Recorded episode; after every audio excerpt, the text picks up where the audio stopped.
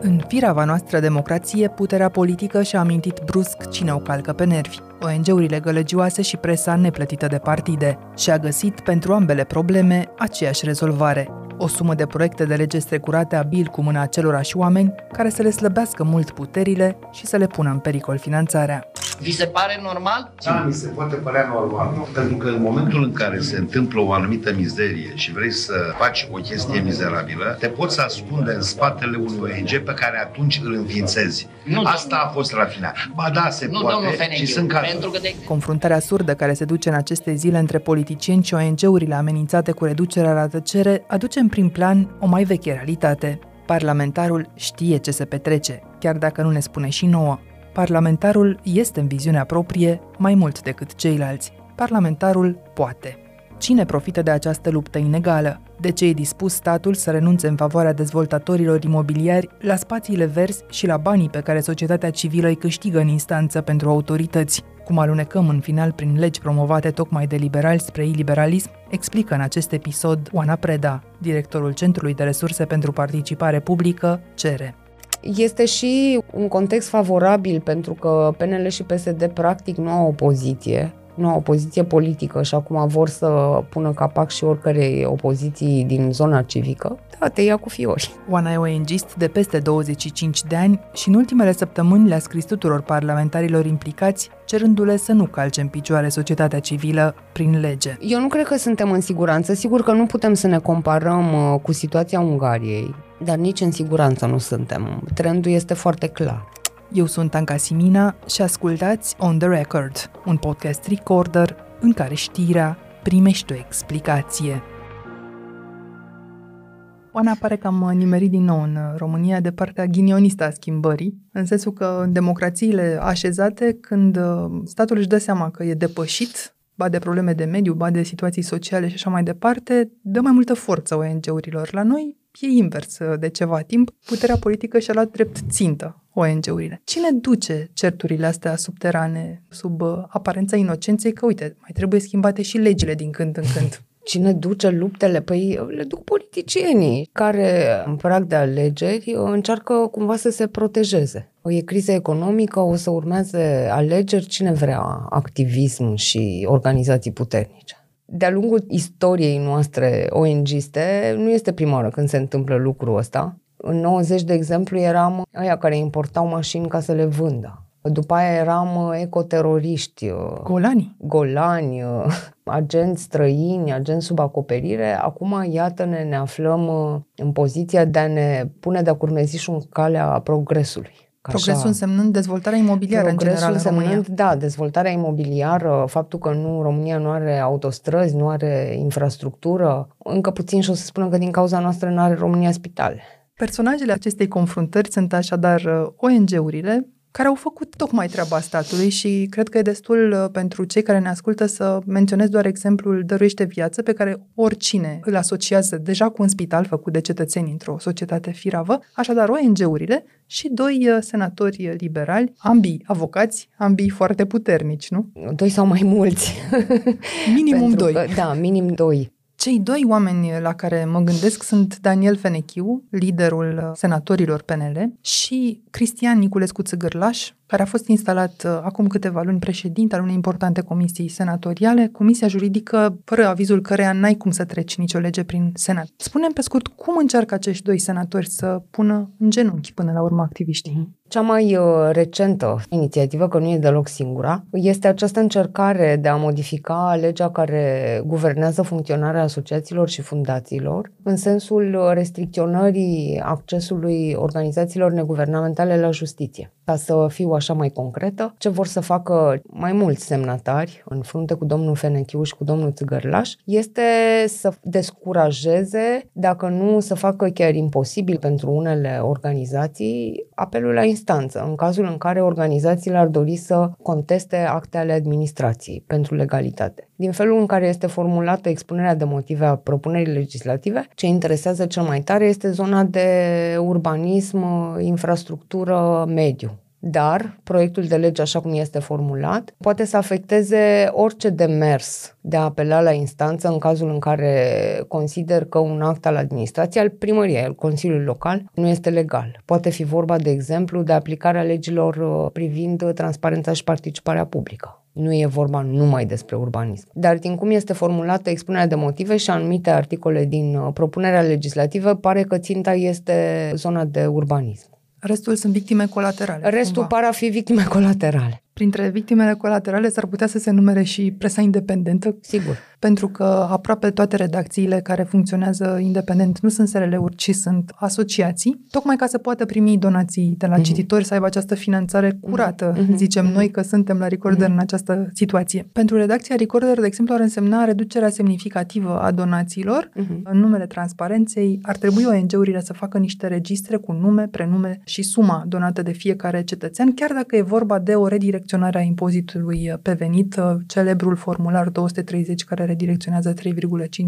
În cazul nostru, care avem 80% venituri din donații, jumătate ar fi exact acest uh, tip de mhm. donație. Uh-huh. Ori e imposibil pentru uh-huh. Asociația Recorder să facă numele și prenumele și sumele publice pentru că nu le știe. E normal uh-huh. să le știe doar fiscul. Uh-huh. Pe de altă parte, sunt donațiile directe unde ar fi posibil lucrul acesta, dar mă întreb dacă nu cumva descurajează și uh-huh. nu numai în cazul uh-huh. nostru, sponsorizarea, uh-huh. donația către o entitate sau alta. Da. Pe de o parte e imposibil pentru că nu știi. Cel care decide să redirecționeze 3,5% face asta în relație directă cu ANAF. Ți-ți vin niște bani de la trezorerie librărie suma integrală, cumulată, deci nici măcar nu știi dacă sunt 10 persoane sau 20 sau 15 care au redirecționat sumele respective. Pe de altă parte, pentru organizații, de exemplu, din domeniul social, care reușesc să colecteze sumele astea de la un număr foarte mare de contribuabili, chiar dacă le-ar ști, deci chiar dacă ar avea informațiile respective, pentru ele ar însemna o muncă colosală, adică în loc să-ți faci treaba și să servești beneficiarii pentru care funcționezi, tu trebuie să stai să faci registre în care trebuie să completezi mii de linii cu contribuțiile pe care le-ai primit. Statul deja are aceste informații. Deci dacă e vorba de transparență, atunci transparența ar putea să fie de la stat în la stat. Asta, de la stat la stat. Căci toate informațiile astea există acolo undeva la ANAF. În ceea ce privește sponsorizările directe, unde ai un contract de sponsorizare, aici sigur că știi cine ți-e sponsorul, dar pentru anumite categorii de organizații ar putea să apară o problemă a confidențialității. Este posibil ca eu, să zicem, să vreau să ofer o sponsorizare unei organizații din zona LGBT, dar să nu vreau să mă asociez public. Pentru adică, că încă e tabu. Pentru că încă este un subiect tabu, poate că eu nu vreau să știe la mine la serviciu sau la mine blog sau, eu știu, în compania mea despre afilierea mea cu această organizație. Sau sunt uh, situații ca ale voastre în care poate cu o anumită companie n-ar vrea să-și pună în pericol, uh, nu știu, contractele interesele, cu statul. contractele cu statul sau mai știu eu ce, pentru că se află că ei vă sponsorizează pe voi. Dar nu e vorba aici de noi, e vorba de fapt de toate ONG-urile care sunt sub această presiune acum, dacă își transferă toată energia spre a face uh-huh. registre uh-huh. pe care statul oricum uh-huh. le are, nu mai rămâne nimic uh-huh. în zona uh-huh. de activism, cu adevărat. Da, și este vorba de aceste încercări repetate, ca prin variate instrumente să cocoșezi cât mai mult cu putință organizațiile care îți sunt poate potrivnice, să te protejezi. Ceea ce este absolut nesănătos. Statul ar trebui să se bucure, ar trebui să perceapă lucrul ăsta ca fiind în beneficiul societății și a democrației, faptul că organizațiile pot să facă apel la instanță pentru a apăra respectarea legii. Pentru că despre asta este vorba în uh, proiectul lui FNQ. Efervescența din jurul acestor idei ale domnului Fenechiu e de dată recentă, pentru că această lege, pot să-i spun anti-ONG, oare? E sigur. a fost foarte aproape să ajungă chiar la vot în Senat mm-hmm, la sfârșitul mm-hmm, lunii mm-hmm. trecute, dar povestea începe de fapt mai de mult, nu-i mm-hmm. așa? Tot recent, domnul Fenechiu a fost autorul unui alt proiect de lege care de altfel a trecut și acum se află la președinte pentru promulgare. Noi încă sperăm ca președintele să-l întoarcă la Parlament. Este vorba de modificarea legii urbanismului care scurtează limitează termenele în care ONG-urile și numai ONG-urile, deci nu și altcineva, pot să atace în instanță proiecte de urbanism, documente de urbanism. Deci nu este prima încercare a domnului Fenechiu, hai să spunem lucrurilor pe nume, de a proteja interesul dezvoltatorilor imobiliari. Este foarte transparent lucrul ăsta, este foarte transparent. Nu mai are rost să mă întreb al cui avocat e deputatul sau uh, senatorul care susține astfel de lucruri, nu dacă e al cetățeanului sau al uh, unor entități economice. Sigur, și domnul Fenechiu și ceilalți semnatari, că până la urmă responsabilitatea este împărțită, vorbesc despre un uh, dezechilibru fantastic de putere fac să pară că o organizație, uite așa, nu mai clipește și poate să oprească un șantier, ceea ce este complet neadevărat. Cine poate să oprească șantiere este instanța, iar instanța face lucrul ăsta numai atunci când constată ilegalități. Un episod relevant, apropo de ce spui, s-a consumat chiar marțea aceasta în Parlament când domnii Țigărlaș și Fenechiu v-au chemat să dezbată împreună cu voi, să spunem, această idee. Încercăm să fim cât mai deschiși, așa cum noi cerem ONG-uri transparență și Comisia Juridică va fi extrem de deschisă. Și episodul la care mă refer din această așa zisă dezbatere e cel în care deputata Oana Florea de la PSD, care n-avea legătură nici cu proiectul, nici cu comisia din Senat la care avea loc dezbaterea, a venit tocmai ca să atragă atenția impresia că bieții constructori pot fi blocați așa de o mână de oameni cu intenții, să spunem, bune, dar care plătesc o taxă de 20 de lei și iată, în felul acesta pot opri șantiere. Părerea mea este că lucrurile în acest moment sunt foarte dezechilibrate. Dacă un ONG cu doi oameni, cu o taxă de 20 de lei, poate să blocheze ani de zile o autostradă unde s-au alocat fonduri, forță de muncă, materii prime, credite la bănci, etc., eu cred că avem un dezechilibru aici. Cu tot respectul pentru doamna deputat, este o aberație sunt de partea dumneavoastră, dar să dăm voie și constructor, indiferent de construcție, că e hidrocentrală, că e autostradă, că e, nu știu, ansamblu rezidențial și ce o mai fi, pot să poată să-și desfășoare activitatea. Pentru că dacă tu suspenzi o lucrare și după 5 ani de proces descoperi că constructorul a dreptate, ăla nu mai poate să-și reia, practic, activitatea. Despre asta vorbim. O dezinformare da, de la cel este... mai înalt nivel.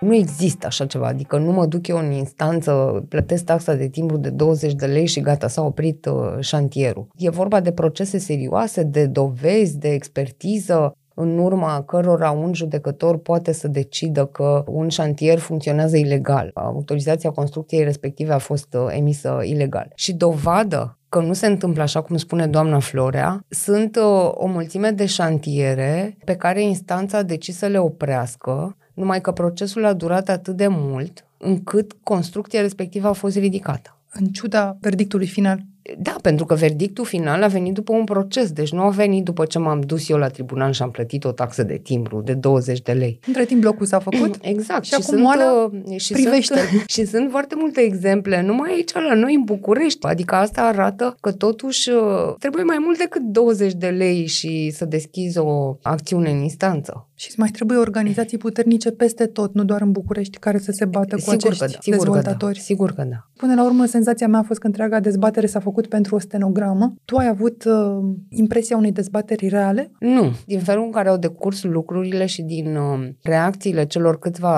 senatori uh, prezenți, pare că ne-au ascultat pentru că scandalul a fost suficient de mare cât să îi convingă să facă o dezbatere, dar puțin le păsa ce spuneam noi acolo. Ne-au auzit, dar nu ne-au ascultat. Din nefericire, pare să fie un uh, trend foarte asemănător a ceea ce s-a întâmplat în Rusia, încercarea treptată de a anihila ONG-urile. Toată lumea a vorbit împotriva proiectului de lege. Domnul Fenechiu, într-o emisiune la televizor, la un moment dat spunea că el, atunci când a făcut propunerea de lege, s-a consultat cu ONG-urile și multe ONG-uri au apreciat. Marți n-a fost la dezbatere. Toată lumea care a fost acolo marți s-a pronunțat cu foarte multe argumente și cu argumente absolut pertinente împotriva propunerii legislative. Eu aștept de ani de zile niște legi care să ajute ONG-urile care demonstrează ca o activitate cum suntem noi.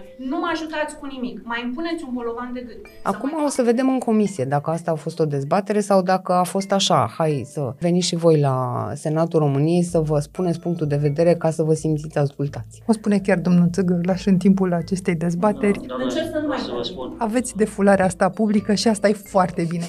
Aveți uh, și defularea asta publică și este foarte bine bine. Așadar, terapie de grup da. la Senat Mulțumim mai mult Senatului României. decât o dezbatere. De la mine s-a văzut așa ca un amestec de bâlci și vis urât. Mhm. De ce bâlci? Pentru că în timp ce îi se explica faptul că ceea ce face e o încercare de protejare a intereselor dezvoltatorilor uh, imobiliari, domnul Fenechiu butona liniștit telefonul uh, propriu, dezgustat de tot ce se întâmpla în sală, ne uitându-se evident în ochii celor pe care îi chemase acolo tocmai ca să discute toate astea. Și vis urât pentru că așa zisa dezbatere a fost uh, folosită de senatorii puterii ca să arate cine-i șeful până la urmă. La un moment dat s-au așezat așa, să spună, ce ați venit aici să ne certați pe noi, senatorii României? Dați numai puțin, ați venit aici numai să ne certați. Vorbiți pe un ton. Numai Poate puțin. vreți să conclude Numai ce puțin. știți dumneavoastră, la Numai economie. puțin. Așadar, ai avut impresia că asiști așa la niște manevre politice ale unora care vor să-și lase numele pe o lege sau din potrivă la un fenomen care ar putea să semene cu legiferarea prin frică. Dacă nu faceți ce zicem noi și nu sunteți cuminți, poate vă tăiem bugetul și nu mai aveți nici obiect al muncii. Amendamentul ăsta de care tu ai pomenit, referitor la publicarea registrelor în care să fie trecuți cei care direcționează 3,5% și sponsorii și nu știu ce, a venit mai târziu. Mai întâi a fost propunerea de lege cu principalele modificări legate de accesul la justiție. Noi am reacționat, am uh, scris uh, tuturor semnatarilor și le-am solicitat să-și retragă semnatura de pe propunerea de lege. N-am primit absolut niciun fel de răspuns, după care proiectul de lege a ajuns în comisie. Noi am făcut cerere să participăm la lucrările comisiei, n-am primit niciun răspuns. Și nu numai că propunerea nu a primit raport de respingere, dar acestei propuneri i s-a adăugat acest amendament. idee Știi, frumoasă. apropo de ce ai spus tu mai devreme cu legiferare prin frică, noi am luat-o ca pe un fel de nu vă place ce am făcut, putem mai mult.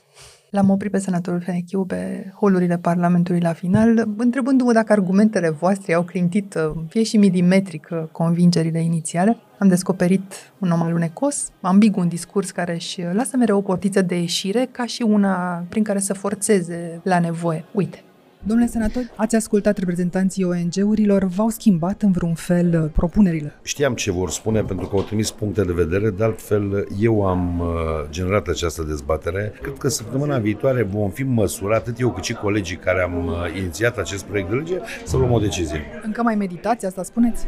Păi uh, sunt anumite aspecte care în mod clar trebuie modificate.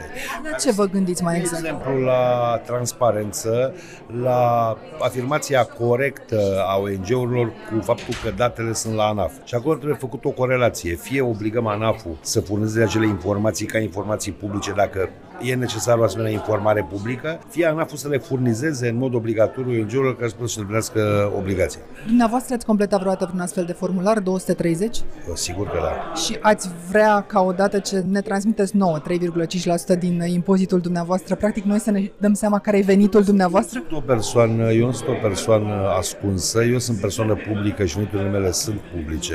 Da, e o temă care poate fi avută în vedere, dar, vedeți dumneavoastră, trebuie să conciliez, pe de o parte, dorința de a asigura o transparență a veniturilor ONG-urilor, inclusiv în scopul de a proteja acele patrimonii, pentru că sunt lucruri care se întâmplă, și o să spuneți că sunt cazuri rare, dar se întâmplă. Pe de altă parte, ideea de a proteja donatorul, care poate că nu-și dorește. Însă, în anumite situații în care ONG-urile au fost folosite ca paravan pentru ca să facă niște lucruri, în spatele demersului s-a ascuns un sponsor. Aveți un exemplu concret? Uh, Nu vreau să intru în parte de exemple, nu, vorbesc de un fenomen care se manifestă.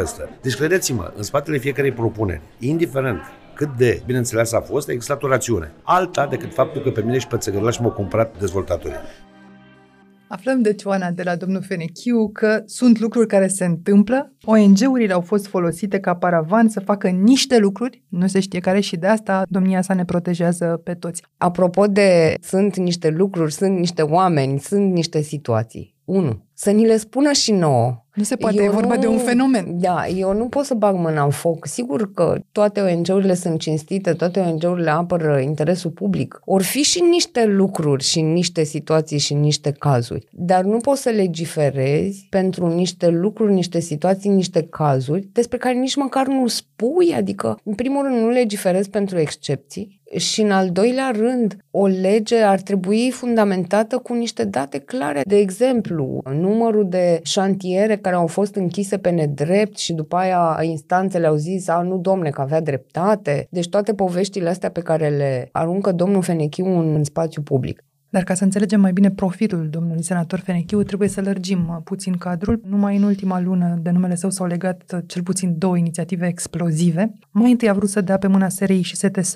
platforma prin care avocații și clienții lor uh, corespondează electronic, apoi să scoată șefii DGPI din rândul celor care depun declarații de avere publice printr-o modificare a legii ANI. Tot domnia sa admitea recent că anumite amendamente care au stârnit revolta i-au venit în plic. Dar acum discuția despre cum ajung anonimi care nu sunt parlamentari să facă legi nu îi se mai pare relevantă domnului Fenechiu. Iată restul conversației. Tot timpul am fost o persoană care am uh, acționat uh, rațional. Am retras amendamentele la anii din același motiv. Am retras legea serviciilor uh, electronice în avocatură în momentul când am constatat că în avocatură există o discuție. Dar aceste amendamente de la această lege sunt ale dumneavoastră, că despre celelalte ați spus că v-au venit, că v-au fost propuse. Nu aș vrea să mai discutăm pe tema respectivă. Dar e importantă tema, să știți. Nu, nu e important. Eu am vrut să precizez un lucru care n-a fost înțeles și lumea bagă bățul prin gardă. Eu sunt lider de grup în calitate de lider de grup, da, primesc propuneri, sugestii de la oameni care sunt în partid, care sunt în zona partidului și care gândesc cu susținere liberală. Și de multe ori eu mi-au această libertate care mi-aduce șuturi în cap, ca anumite inițiative care nu sunt ale mele să le promovez. Sunt și nu sunt toate ale mele. Deci acelea au fost de la un om din partid, asta sugerați. Asta am spus de atunci. Dar aceste amendamente sunt ale dumneavoastră? Cea cu registrele USR-ului. E dintr-o propunere USR. Uitați, scrie aici. Senator Daniel Fenechiu. Astăzi e al dumneavoastră acest amendament legat de registre. Hemingway. E Fenechiu sau Hemingway? Dar n-ați citat aici din USR? Citat, au fost oameni la ședință. Atunci, motivația pentru aceste registre care ar fi, dincolo de ideea generală de transparență? Știu că dumneavoastră nu vă place, nu le place nici lor. Asta nu înseamnă că... Trebuie... Am văzut că nu vă place, văd că insistați pe ele. Eu vă spun că așa este. Nu lovim în nimeni, e un proiect în dezbatere publică. Numai în capul unora am dat lovituri inestimabile democrației. N-am lovit în nimeni. Iar faptul că am făcut dezbaterea și faptul că vorbim noi aici e dovada faptului că nu lovim, că discutăm și căutăm soluții. Deci mai meditați, da? Uh, o să vedeți dezbaterea viitoare. Lasă, domnul Tenechiu, de înțeles că încă negociază. Acum, eu nu cred că pe FNQ o să-l convingem noi. Deci, discuția e dincolo de, nu știu, argumente raționale, că e așa, că nu e așa, dar important pentru noi este ca mesajul să ajungă la ceilalți membri ai Senatului și la membrii Camerei Deputaților și poate îi vom convinge pe dumnealor. Până la urmă, noi ne-am bucurat când am văzut că reprezentanții PSD și-au retras uh, semnătura de pe proiectul de lege. Sigur că să-ți retragi semnătura de pe proiectul de lege nu e totul. Important este și o să ne uităm la asta să vedem cum vor vota în Comisia Juridică și mai departe în plen dacă propunerea legislativă nu va fi retrasă. Altfel este o rușine pentru PNL totuși. Sigur că nu mai avem multe pretenții de la acest partid, dar să te numești Partid Liberal și să pui o piedică în calea accesului la justiție, să pui o piedică în calea libertății de asociere și să te numești liberal, e dubios. Pare o luptă epuizantă și tu ești de 20 de ani în ONG-uri care stau cu ochii pe putere la nivelul acesta mm. foarte înalt Parlament, Guvern,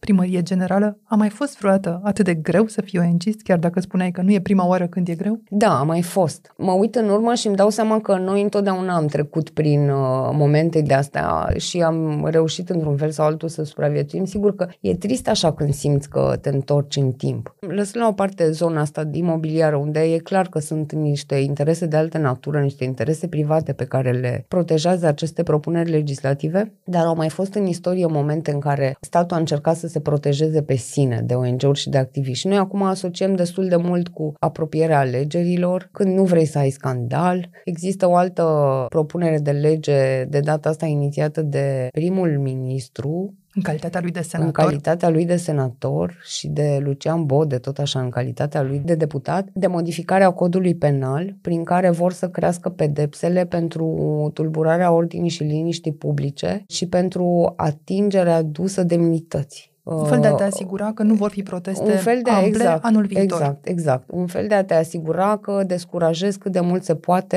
ieșitul în stradă. Se scoate amenda ca posibilă pedeapsă. Pedeapsa crește de la 1 la 5 ani, cu circunstanțe agravante dacă faptele se petrec într-un context public, adică dacă participă mai mult de două persoane sau dacă au animale și nu știu mai ce, apropo de cine merge cu câinii la protest. Deci punem lucrurile în contextul ăsta un pic mai mare. Este și un context favorabil pentru că PNL și PSD practic nu au opoziție nu au opoziție politică și acum vor să pună capac și oricărei opoziții din zona civică, da, te ia cu fiori.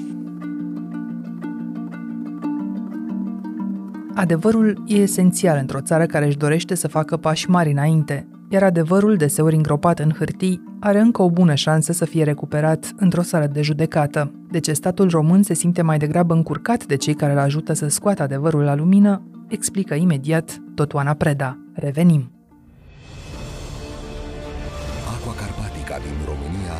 Patria apelor minerale. După ani de proteste în stradă, o arată studiile sociologice, urmează întotdeauna lungi perioade de acalmie. Da. Deci n-ar avea de ce să se teamă domnul Ciucă și domnul Bode chiar acum, iar în democrațiile încă fragile, tocmai atunci e mai mare nevoie de societatea asta civilă organizată ca să aibă cine să se lupte pentru tine în stările de judecată, în anticamerele ministeriale și să vorbească în presa liberă despre problemele societății. Hai să explicăm totuși care a fost forța asta silențioasă a ONG-urilor în intervalul de timp în care, uite, a fost liniște liniște în stradă, dar niște oameni s-au dus să se bată în justiție pentru diverse cauze. Cum au încurcat concret în tribunale ONG-urile în anii ăștia, să spunem, afacerile asortate politic? Organizațiile și asociațiile cetățenești s-au luptat în instanță pentru interesul public, pentru interesul colectivităților locale, adică o mână de cetățeni a reușit să demonstreze în instanță, deci nu așa pe vorbe, că un bloc este construit ilegal. Deci au fost și sunt în continuare foarte multe demersuri de tipul ăsta unde oamenii reușesc să apeleze la instanță și să apere în cele din urmă spațiu public, copăceii, parcul, aerul. Deci nu pot să-l contrazic pe domnul Fenechiu. Sigur că sunt oameni care fac asta și Niște e foarte lucruri. bine că le fac și este în interesul nostru, inclusiv al statului, că le fac.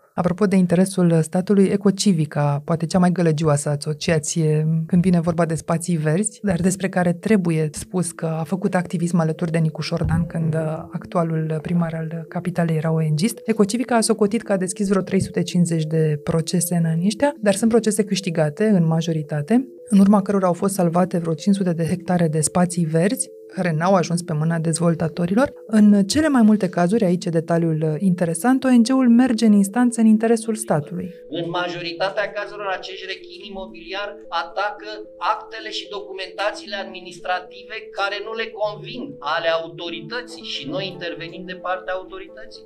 Chiar acum am intervenit în parcul Bordei, în care am constatat că dispozițiile de retrocedare sunt ilegale și am intervenit de partea prefecturii. Avem zeci de procese acum pe rol de partea autorității locale. De ce și-ar dori statul suprimarea acestui ajutor? Când tocmai a făcut rost de vreo 500 de milioane de euro au socotit oamenii ăștia numai din procesele deschise de ei. Păi știi, uite, uneori reprezentanții instituțiilor statului au și interesele lor private care pot să devină mai importante decât apărarea interesului public poate că mai degrabă aperi interesul dezvoltatorului imobiliar decât să aperi interesul public și atunci de asta nu vrei ca prefectura, de exemplu, să câștige în instanță, sprijinită de un ONG. Noi am fost într-o situație de tipul ăsta în care cetățenii dintr-un cartier au sesizat prefectura cu privire la ilegalitatea actelor emise de primăria sectorului 2. Prefectura a deschis proces în instanță și oamenii au fost parte din proces alături de prefectură. Deci a fost una dintre situațiile din zona ceea ce a povestit uh,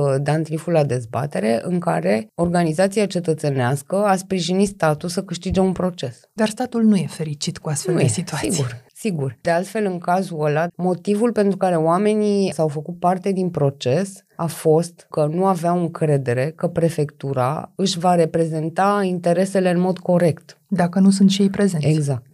E presiunea realității sub care ajungem inevitabil să ne punem uh, din când în când la îndoială drumul ăsta drept și lin și aproape de la sine al unei societăți mature spre o democrație întărită. Dar în rapoarte oficiale, de exemplu, precum cel al Freedom House, care analizează starea democrației anual în toate țările lumii, România stagnează de câțiva ani, ceea ce ar fi de bine, în timp ce alte țări din regiune sunt în declin. Iar acest declin a pornit tocmai de la detaliile pe care le-am discutat și azi. Starea societății civile care îi se pun bețe în roate și libertatea presei, care a avut întâi și întâi de suferit. Așa s-a întâmplat la ceilalți. Uh-huh. Riscăm să ni se întâmple și nouă dacă nu suntem atenți? Absolut. Absolut, adică pare că România se înscrie așa cu brio în trendul ăsta și noi încercăm să ne punem de curmezișul cât de mult putem, dar uh, lucrurile par a merge în această direcție. Sper să reușim să le oprim și ei acolo în zona politică poate că se mai trezesc, dar uh, într-adevăr și România se înscrie în aceleași trenduri. Uite, în indexul publicat de Reporteri Fără Frontiere, România a pierdut din 2021 până în 2022 8 locuri în ceea ce privește libertatea presei, chiar dacă e încă cotată cu o stare bună a presei, iarăși uitându-ne la ce se întâmplă în regiune. Cu aceste amenințări adresate ONG-urilor, plus starea presei pe care o vedem, zici că ar fi din nou momentul să reflectăm serios dacă nu cumva ne deplasăm spre iliberalism de-a dreptul? Toate inițiativele de tipul ăsta,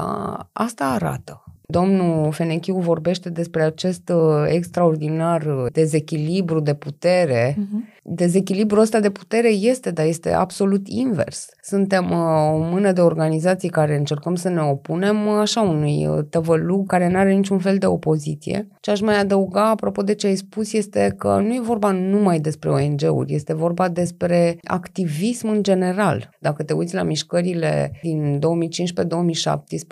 acolo au fost oamenii care au ieșit în stradă, lăsând la o parte eforturile ONG-urilor. De exemplu, modificările pe care le-am pomenit la codul penal nu vizează neapărat ONG-urile, vizează pe oricine, pe orice cetățean care mai devreme sau mai târziu vrea să iasă în stradă și să participe la un protest și atunci el poate să fie acuzat de tulburarea ordinii publice și pac, închisoare. Dar avem noi în societate indicatorii ăștia cu care să măsurăm starea democrației până o fac uh, alții prin foruri mai înalte. La ce ar trebui să ne uităm ca să hotărâm singuri dacă stăm mai bine sau mai prost, dacă ne e sau nu mai bine sau mai rău dincolo de propria depresie? Păi cred că putem să ne uităm uh, fix la felul în care ne sunt respectate sau atacate drepturile astea fundamentale și lucrurile despre care am vorbit până acum, libertatea de asociere, accesul la justiție, libertatea de exprimare, sunt uh, parte din aceste drepturi, pe care pare că le pierdem, așa, cu doze mici cât să nu se vadă. Poate că de asta nici nu se vede o scădere dramatică în rapoarte, pentru că pierderile sunt în doze mici, numai că dozele astea mici, la un moment dat, o să se vadă și în rapoarte. A controla totalitar acum un stat probabil că e imposibil în vremea internetului și a liberei circulații, dar noile regimuri iliberale nici măcar nu-și mai doresc controlul total, de aceea și lasă breșele de presă critică de societate civilă amorțită pe aici, pe acolo, de pluralism politic pe unde se poate. Și această aparență de democrație, cum a fost și dezbaterea de marți. Și noi avem așa acest antrenament al dezbaterilor publice făcute de formă. Asta este o mică chestie care reflectă ce ai spus tu la un nivel micro și concret e o aparență, adică ai fost chemat la o dezbatere, la o consultare publică, Parlamentul a făcut Parlamentul adres, tu ai avut uh, dreptul să îți spui cuvântul, toate aparențele astea pot să inducă imaginea faptului că da, domne, e democrație în România. Și în această aparență Simți că ne apropie ceva de situația Ungariei și a Poloniei de acum câțiva ani sau suntem încă în siguranță? Eu nu cred că suntem în siguranță. Sigur că nu putem să ne comparăm uh, cu situația Ungariei, dar nici în siguranță nu suntem. Trendul este foarte clar. Tragem linie, Oana. Avem, cum spuneai, drepturi pierdute în doze mici, dar sigure. Avem presă cumpărată de partide și acum ONG-uri descurajate să se mai bată în instanță dacă se sizează abuzuri, dar în privința legilor strâmbe există totuși o cale, aceea prezidențială. Dacă președintele vrea să aibă un rol și îl poate exercita și dădeai un exemplu clar, cel al legii deja aflate la promulgare, tot lege FNQ, legea urbanismului de data asta, care restrânge foarte mult termenele în care te poți plânge de ceva. În acest caz, al apărării ONG-urilor în general. Impresia ta este că președintele își va juca acest rol? Încrederea mea este absolut limitată. Pare că principiile democrației nu sunt neapărat foarte dragi președintelui și eu am în minte un episod de când a început pandemia COVID-19, când președintele României a solicitat derogare de la Carta Fundamentală a Drepturilor Omului, sigur, justificat de situația din momentul respectiv, iar România au aflat de la presa internațională despre lucrul ăsta după ce el s-a întâmplat. Și asta te face sceptică și acum? Da, absolut. I-ați scris absolut. președintelui? I-am uh, scris președintelui în uh, legătură cu legea care modifică legea urbanismului. Așteptăm reacția. Și această reacție ne va spune, de fapt, cât înțelege președintele din această confruntare și pe cine susține. Sigur. Până acum e vreun semn că și-a deschis e mail Nu. Așadar, Oana, ne putem închipui în aceste condiții. Cum ar arăta societatea românească fără activiști pe care o visează acești oameni politici? Ar fi mult mai comod, sigur, pentru politicieni și pentru instituții ale statului, nu numai pentru politicieni, și pentru administrație, pentru funcționari. E foarte comod să nu mai ai niște voci care să te critique, care să încerce să te convingă, să repari una sau alta, să faci o lege mai bună, îți vezi de treabă.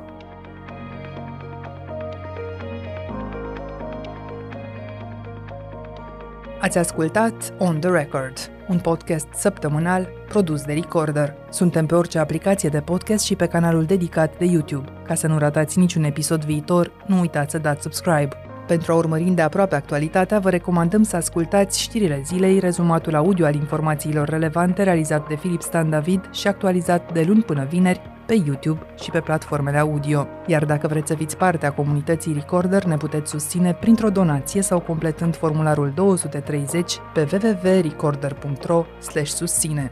Contribuțiile voastre ne vor ajuta să producem mai mult conținut. On the Record are ca editori pe Cristian Delcea și pe Mihai Voinea. Eu sunt Tanca Simina, ne reauzim vineri.